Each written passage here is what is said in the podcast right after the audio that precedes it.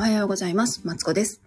人生ずっと伸びしろしかないということで、ここでは、え小学生のままである私が、え自分にちょうどいい暮らしを目指してベラベラベラベラと配信しています。ということで、おはようございます。今日朝礼です。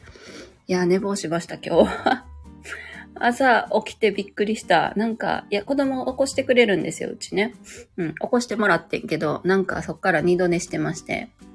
そうそう。あ、子供の行ってらっしゃいに間に合ったよ。間に合ったけど、あのー、なんやろな。そのすべてが後ろ回しになって、今ちょっとびっくりしております。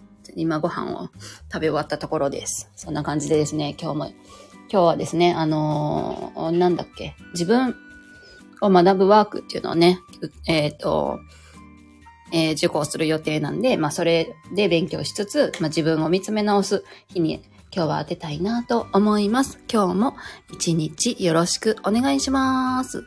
えー聞いてくださってありがとうございました。なんかね、朝礼をすることで自分の身もちょっとこうシャキッとしたというか、そんな気がしております。